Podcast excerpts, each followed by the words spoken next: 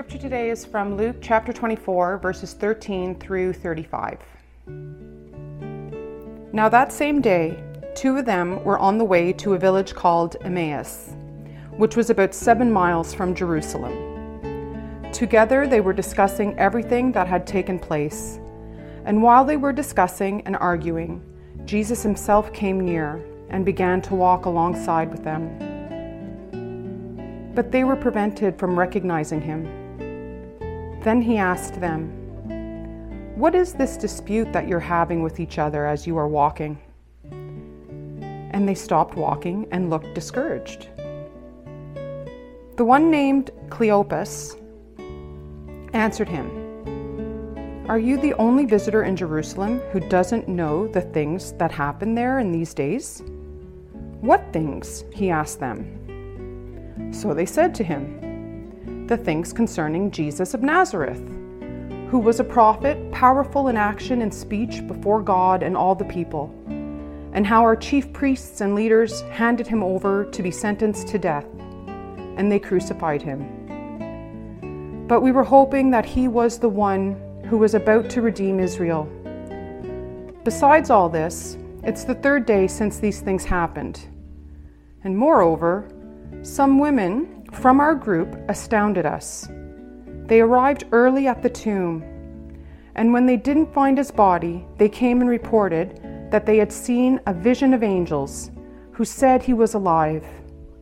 Some of those who were with us went to the tomb and found it just as the women had said, but they didn't see him. He said to them, How foolish you are! and how slow to believe all the prophets have spoken. Wasn't it necessary for the Messiah to suffer these things and enter into his glory? Then, beginning with Moses and all the prophets, he interpreted for them the things concerning himself in all the scriptures. They came near the village where they were going, and he gave the impression that he was going farther. But they urged him, Stay with us, because it's almost evening and now the day is almost over. So he went in and stayed with them. It was as he reclined at the table with them that he took the bread, blessed and broke it, and gave it to them. Then their eyes opened, and they recognized him. But he disappeared from their sight. They said to each other, Weren't our hearts burning within us while he was talking with us? on the road and explaining the scriptures to us? That very hour they got up and returned to Jerusalem. They found the eleven and those with them gathered together, who said, The Lord has truly been raised and has appeared to Simon. Then they began to describe what had happened on the road and how he was made known to them in the breaking of the bread.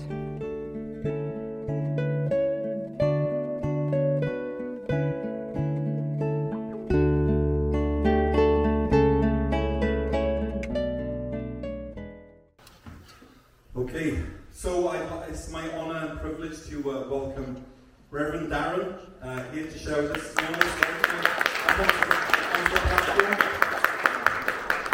Yeah, Darren has been a mate of mine for probably as long as I've been here in Canada, pretty much. And uh, we've, you know, we've, we, yeah, he's, uh, as I, as I constantly think to myself, there are very few people I would like to spend time with than uh, Reverend Darren, uh, or as we used to call him, Fat Pastor back in the day. It, that was his email address, wasn't it? Was it not your email address? Yes. So, uh, so he's he's a he's a wonderful example to me. Um, you know, uh, just of um, you know peace, finding peace in the Lord, spiritual disciplines, um, how to lead, uh, how to pray, all of these kind of things. And so uh, I'm I'm really excited to have him preach our lectionary passage this morning. Um, I'm going to pray, and then uh, we'll, we will hear what God has to say to us through him. Lord Jesus, I thank you for Darren. Uh, Lord, that um, you have laid your hand on him, that uh, you have called him into ministry, uh, that you are using him, Lord God, in a really powerful way. I thank you for what we just heard hear from Hannah about how there's this uh, uh, renewal of focus um, regarding prayer, which is happening at the lake. Um, Lord, through through him and how you're using him. Lord, I pray that uh, as as we hear him this morning, uh, we would hear you, and uh, Lord, that we would be excited, we would be encouraged, um, and that we, we would be challenged uh, in the way that you want to speak to us. In Jesus' name, Amen. Amen. So he is the pastor at Silver Lake, uh, and uh, um, and his wife Joy is also here with us this morning. And uh, so I think that's all, all, of the stuff that I want to say. Let's give him another round of applause.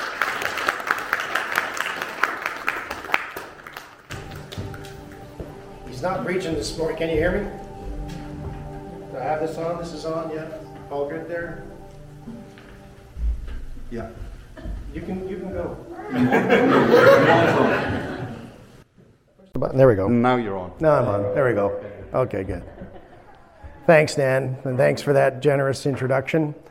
Kind of maybe set the expectation, expectations way too high, but uh, I'm really glad to be with you here this morning. Um, for those of you who don't know me, my, as Dan, you should know me by now after that introduction, but uh, pastored at Sunnyside as an assistant associate pastor, worship leader, youth. That's how Dan and I met years and years ago.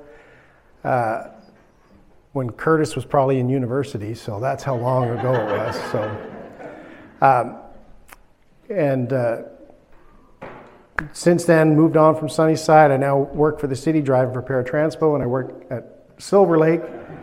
And uh, thanks, Scott. and, uh, and, and thank you for your support of camps and camp ministry. I know some of you are Zion Hill uh, supporters, some of you support Silver Lake, some of you go to that other camp down in Westport area, Camp IAWAH. I know you sneak off there sometimes, but uh, as Hannah mentioned, prayer is important for us at Silver Lake, and we've been really pressing in. We've been praying uh, year round, and uh, in January we start with our monthly prayer meetings. We go until June. When camp season's on, we have prayer things going out every day. Then we do weekly prayer things in the fall.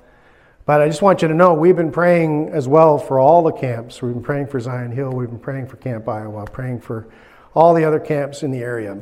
You know, camp ministry is the pandemic has been hard on camps, but our prayer is that camps will be so full that we'll need more camps. So, so that God would continue to move and use camp ministry.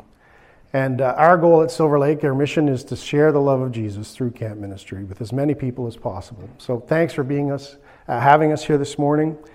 And as we are here on this uh, third Sunday of the Easter season, we're going to look at that passage in Luke uh, 24. It's if you want to use your Pew Bibles, I believe it's page 749 in the Red Bibles, or you can turn in your devices to there if you want to follow along.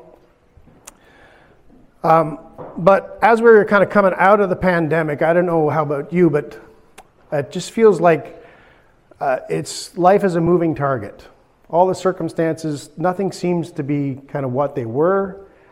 Uh, there's just a lot of, it feels like uncertainty and chaos around us. You know, if you think of the political things that are going on globally, I mean, as we in the information age and we have access, we know kind of what's happening around the world, right? And, you know, the war in Ukraine, there's now a war in Sudan and, and you know, China, and there's always North Korea, there's always kind of these threats politically. Uh, our economy is kind of up and down. We're in a stage of hyperinflation, and job security is an issue. You know, we've got strikes going on. Our environment, you know, it's used to be global warming, now it's climate change, but we've had more power outages, and it seems like in the past little while, or floods, or you know, two weeks ago we had an ice storm, and then the week after it was 25 degrees almost. So, um, just pick one, please. Um, you know, in our society and culture, it's, it's just all over the map. Um, like anything can go now. And even what was probably considered, you know, almost taboo is now celebrated. Um, some of the things that, even our language, some of our language can be now considered hate speech. Some parts of the Bible are, are up for debate about being hate speech in, in Canada. Uh, so there's a lot of uncertainty, and that is creeping into the church. Younger generations, there was a survey done in 2017 about for young people who kind of grew up in church and then went off between ages of um, 18 and 22. Seven out of 10 of them, once they went out on their own, didn't return to church. Uh, in 2017, I believe in the US, the, the stat is, is that 4,500 churches closed while maybe 3,000 churches started. So there seems to be an erosion sometimes of faith in what's important. And we live in a pagan environment where anything goes. And this, these kind of, this culture and atmosphere of uncertainty, of shifting sand, can make us doubt and feel anxious. And we wonder, where is God? And that can help increase our, it challenges our faith it can make us doubt, it can make us anxious. And living in uh, these times, we're not sure what to do. We wonder where is God. But as we look at this passage this morning, I want to encourage you as a church that God is at work and we need to be faithful. In, the, in our passage this morning, we see uh, it's right after Jesus has been crucified, and it's the Sunday morning and of his resurrection. We find two people walking from Jerusalem to Emmaus. Emmaus, not exactly sure exactly where it was, and um, but they figure it was the place wherever they were heading was roughly about seven, seven and a half miles or so outside of Jerusalem. So that's kind of like walking, not quite the same, but walking from here to South Carleton High School. South Carleton is maybe eight, eight and a half miles, rough, roughly. So you get, get the idea. Has anyone ever walked to South Carleton from here? Missed the bus? Maybe. Maybe hitchhike. Uh, so that so it's a bit of a it's a bit of a walk. It's a bit of a hike. And as they're going, you know, the scriptures telling us they're they're discussing. Uh, things are uncertain, right? Because they were following Jesus. They believed Jesus was the Messiah believed that Jesus was going to come and restore Israel to the proper place uh, that God had intended for it a place of power, of, of God's kingdom through the people of Israel. But yet, just three days earlier, Jesus is taken, completely dehumanized and beaten and tortured and hung on a cross and with him their hopes in the Messiah. And as they're totally dejected in grief, not knowing what's going on, in despair, anxiety, many of the disciples are closeted away in Jerusalem. This couple is walking back to their home, probably in Emmaus. And as they're walking, they've heard rumors Jesus is not dead, he's risen. And so they're afraid, I think, to hope, and that's probably what they're arguing about. Like, can it really happen? Afraid to hope. There's uncertainty. Is God really doing what He's doing? So, this morning, as we look at this text, I just want to share some observations with you to encourage you as a church. And so, as they're walking, it says Jesus kind of suddenly, some in translations say he suddenly appeared. But he, he just kind of sidles up beside them. Right? And they're, they're walking along, but they're kept from recognizing him. Now, maybe that's a, a, God thing. Maybe, you know, I don't think they were actually expecting Jesus to show up. Uh, so they weren't really expecting him. And Jesus, probably in his resurrected body, looked a little bit different. But he suddenly appears. But they didn't question where he came from. They were kind of so locked in on, on their own grief and, and whatever was going on. So Jesus asked them in verse 17, he says, What are you discussing? Now, this response from Cleopas, I think, is rather interesting. Right? He says, Are you the only stranger in Jerusalem who doesn't know what's going on? Now, think about who he's saying that to. Right? He's saying that to Jesus, who was in the middle of everything that went on. Right? That's like me saying to Pastor Dan, you know, if I, I didn't know who Pastor Dan was. Are you the only daft bloke in Ottawa that doesn't know about this cool church in North Gower with these awesome people? That's, that's kind of what it was like. You know, and Jesus could have answered it in a number of different ways. Pastor Dan could answer that in a number of different ways. You know, I know they're the coolest people in Ottawa. right? I hear the pastor's wife is the most awesomest person ever.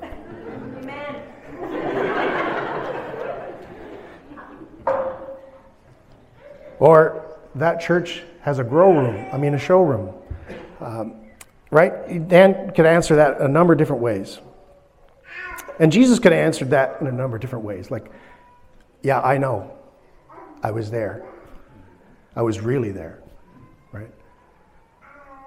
But instead, Jesus doubled, doubles down and says, on his question, what things are you discussing? Right? Jesus is not going to be moved off his purpose uh, through their response. He's got a plan. And so he wants to draw them out and, and reveal himself to them in a different way, not in the way probably that they wanted. So here's the first observation. I forgot I had this. Jesus is at work and with us, even if we don't recognize him, even if we can't see it. God is at work in the midst of what seems when we can't, uh, we feel uncertain or we're having doubts or we feel anxious. We may be in grief or despair. We wonder where God is and what He's doing, but we can't see it. He's at work. Even in today's world, with all that's going on, God is at work. There are stories of revival happening in Iran, in China, in Africa. We've had revival here in March and February at, in Asbury, but God is at work. So we need to trust that, even though times we cannot see Him or experience or feel Him, He's at work.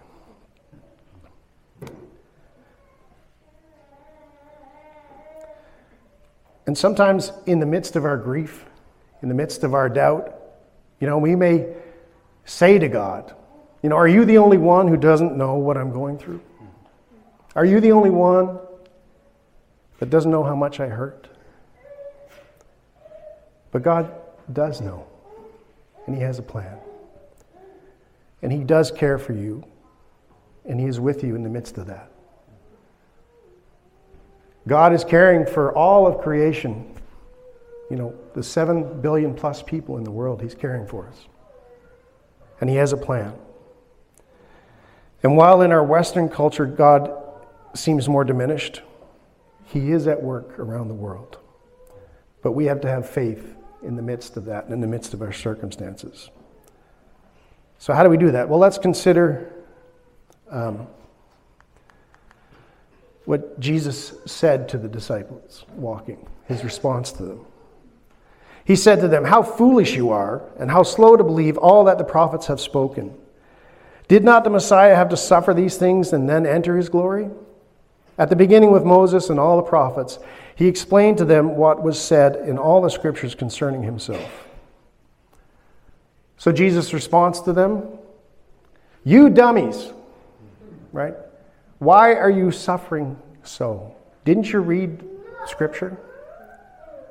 Jesus has given them a little tough love, right? In the, in the midst of their grief.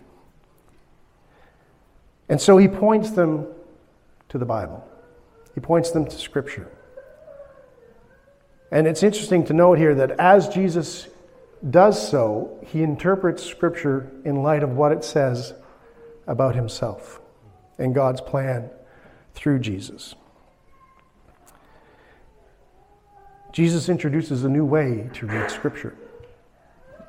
It's, some theologians call this the Christological hermeneutic. Hermeneutic is just a way of tra- interpreting or uh, translating a methodology of interpreting the Bible. So, in following Jesus' example, then, when we read Scripture, we read the Old Testament now in light of the New Testament. We read the New Testament in, life, in light of the Gospels. We read the Gospel in light of what does it tell us about who Jesus is and his ministry. Scripture is God's revelation about his love and his plan for us. It's a resource, it's our primary revelation about who God is and who Jesus is. And it's not just to know him, but to allow us to grow in our faith and experience God and encounter him. You know, in Scripture, we can use it for a lot of other different things. But unless it's really about telling us who Jesus is, it becomes something we can weaponize or use for our own purposes. So the second observation is this In times of uncertainty, we have to remember that God is at work, and we need to look to Scripture to, uh, for what it tells us about Jesus.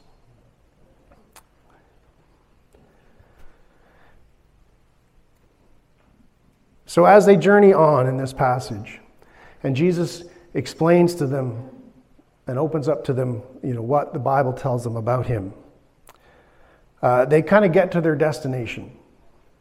And they're, they kind of stop, and Jesus is like, well, keeps kind of moving on. And it's kind of, it, uh, he kind of waits for them almost to ask him, but they urge him strongly, Stay with us, for it's nearly evening. The day is almost over. So they invite him to come and stay. And so he went in to stay with them. And as we look at this passage and, and other kind of stories about Jesus, Jesus has this way of either just showing up, as he did at the start of the journey. And if you look in later on in uh, verse 36, Jesus just suddenly appears to the disciples. But there's other times when Jesus kind of waits or he's passing by. Right? In the story of Zacchaeus, uh, he looked up and said, Zacchaeus, come down immediately. So Jesus invites himself over to Zacchaeus' place. But Zacchaeus welcomes him, right? In, in Mark 6, the disciples go out in the boat and they're in a storm and they're straining at the oars. And Jesus walks out on the water and it says in verse 49, or uh, 48, he was about to pass by them. That must have been kind of like, they thought it was a ghost. But, I mean, someone walking on the water, but you're in the middle of a storm and he's about to pass by. And they cry out to Jesus, and he comes into the boat. In Revelation 3:20 talks about Jesus standing at the door knocking. He, if you open the door, he'll come in and eat with you and fellowship with you. So Jesus has, there's these encounters with Jesus where sometimes he just shows up and sometimes he's passing by. In, in both cases, though, there's a response required from us. We either need to respond to his initiation when he shows up, or we need to invite him in when he's passing by. In either way, we have to make space for God, for Jesus. We have to be willing to let our lives be disrupted or interrupted.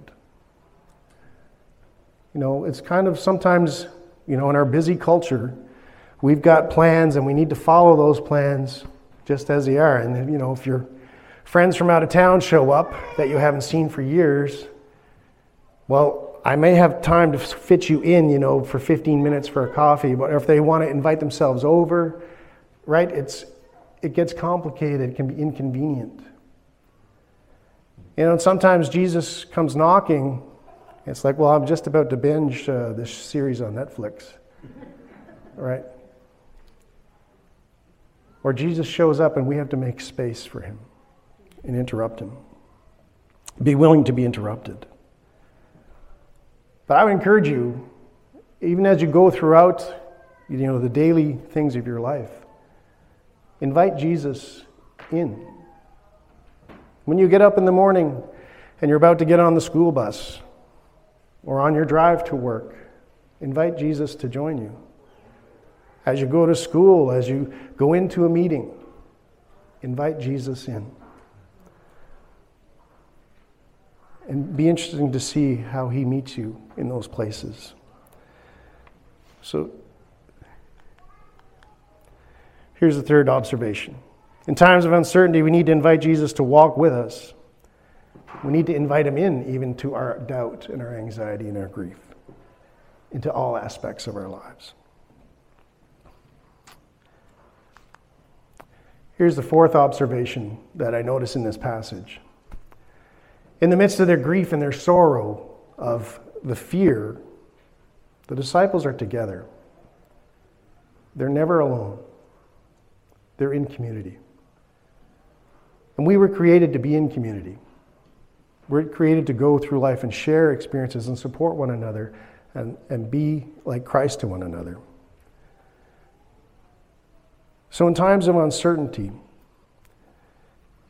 be in community. Be willing to be vulnerable with one another and to love one another and to journey together in the good times and bad. And this is very closely tied to the next point. But as they invite Jesus in,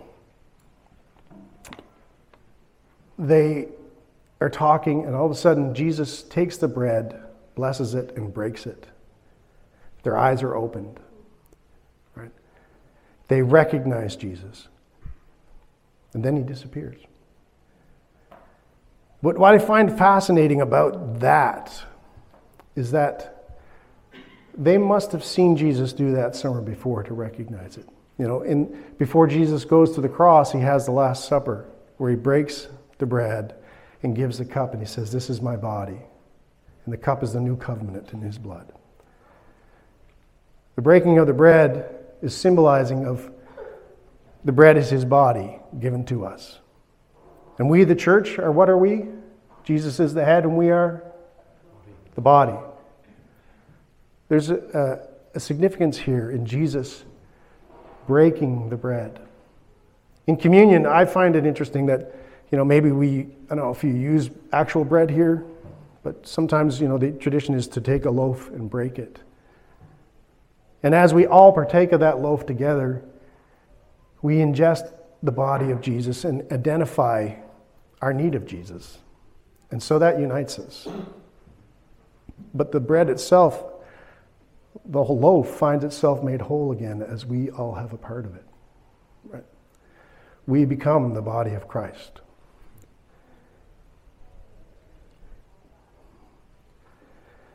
And so I think what Luke is trying to point to here is that Jesus is using us for his kingdom. And so communion is a sense of, of, of fellowship, a sense of prayer, a sense of worship. Samuel Chadwick said this about the meaning of prayer. If you want to read a great book on prayer, read some Samuel Chadwick. He was a minister back in the late 1800s into the early 1900s. Uh, just fabulous stuff. But he says this the inner meaning of prayer, it's more than asking. It is communion, fellowship, cooperation, identification with God, the Father and the Son by the Holy Spirit. Prayer is more than words, for it is mightiest when wordless, it is more than asking, for it reaches its highest glory when it adores and asks nothing. So, this idea that when we're being the body, we are in sync with God, right? We don't even need to say anything. It's being in communion, it's in worship, in fellowship. So, in times of uncertainty, we need to be the body, the church, more than ever. In these days, when life all around us seems to be in chaos, the world is looking for answers. And Jesus breaks the bread and says, Look here. Right? And I think um, Luke is doing this because this is, you know, he wrote the book of Acts, right? So he knows what he's, what he's going to write next. So this is kind of a precursor or, you know, like an Easter egg. Uh, if you know Mar- the Marvel Universe, where in the movies there's all these things in the background. This is a literal Easter egg the Easter story of what is to come, where Jesus is establishing the church to pronounce the gospel of the kingdom. That God is going to use the church to share the good news. Right? And the gospel is that God has come through Jesus, lived this life with all its ups and downs and pains, experienced death, something that God's never experienced before, but that we experience. So God fully enters into our experience, redeems it, overcomes it, comes to new life, so that we might have a fullness of life in this life and the hope of eternal life. That is good news. And Jesus wants us to be sharing that good news. The world is looking for a firm foundation. And this morning, we need to encounter Jesus and his life changing power through the Holy Spirit. Because as they did in Emmaus, as they got there and Jesus broke the bread, their response was, Didn't our hearts burn within us as he talked with us on the road and explained the scriptures to us? Now, this is not heartburn, right? This is not like a pain. Uh, it's a sense of, you know, hope becoming reality. It's a sense of joy. It's kind of like, but more than, you know, Leaf fans have in October. Maybe even now that they'll get out of the first round. Or, you know, when you're watching a movie and the hero and the heroine are about to kiss, right? And you've been waiting for that to happen. It's kind of like that, but way more than that. Your heart's overflowing with joy, so much so that it's burning because they've encountered Jesus. They had hoped he was the Messiah. Those hopes were crushed on the cross.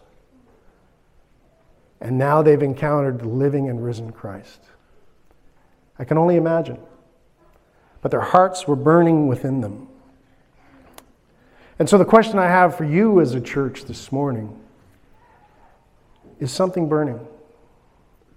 Are you encountering Jesus?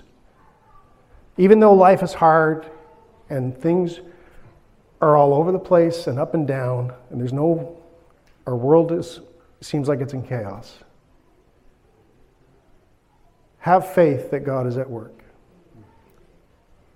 Have faith that He's with you, even if you can't see Him. Turn to Scripture and look for Jesus and what He says about these times. Invite Jesus in. Look for Him to show up. Be together. Be the church. You may be the coolest people in Ottawa, but have your heart set on fire. So that you may want to walk from here to Richmond to tell people about Jesus and to the ends of the earth. May God bless you. Amen. God, would you just come now and reveal yourself to us? and stir our hearts through your Holy Spirit.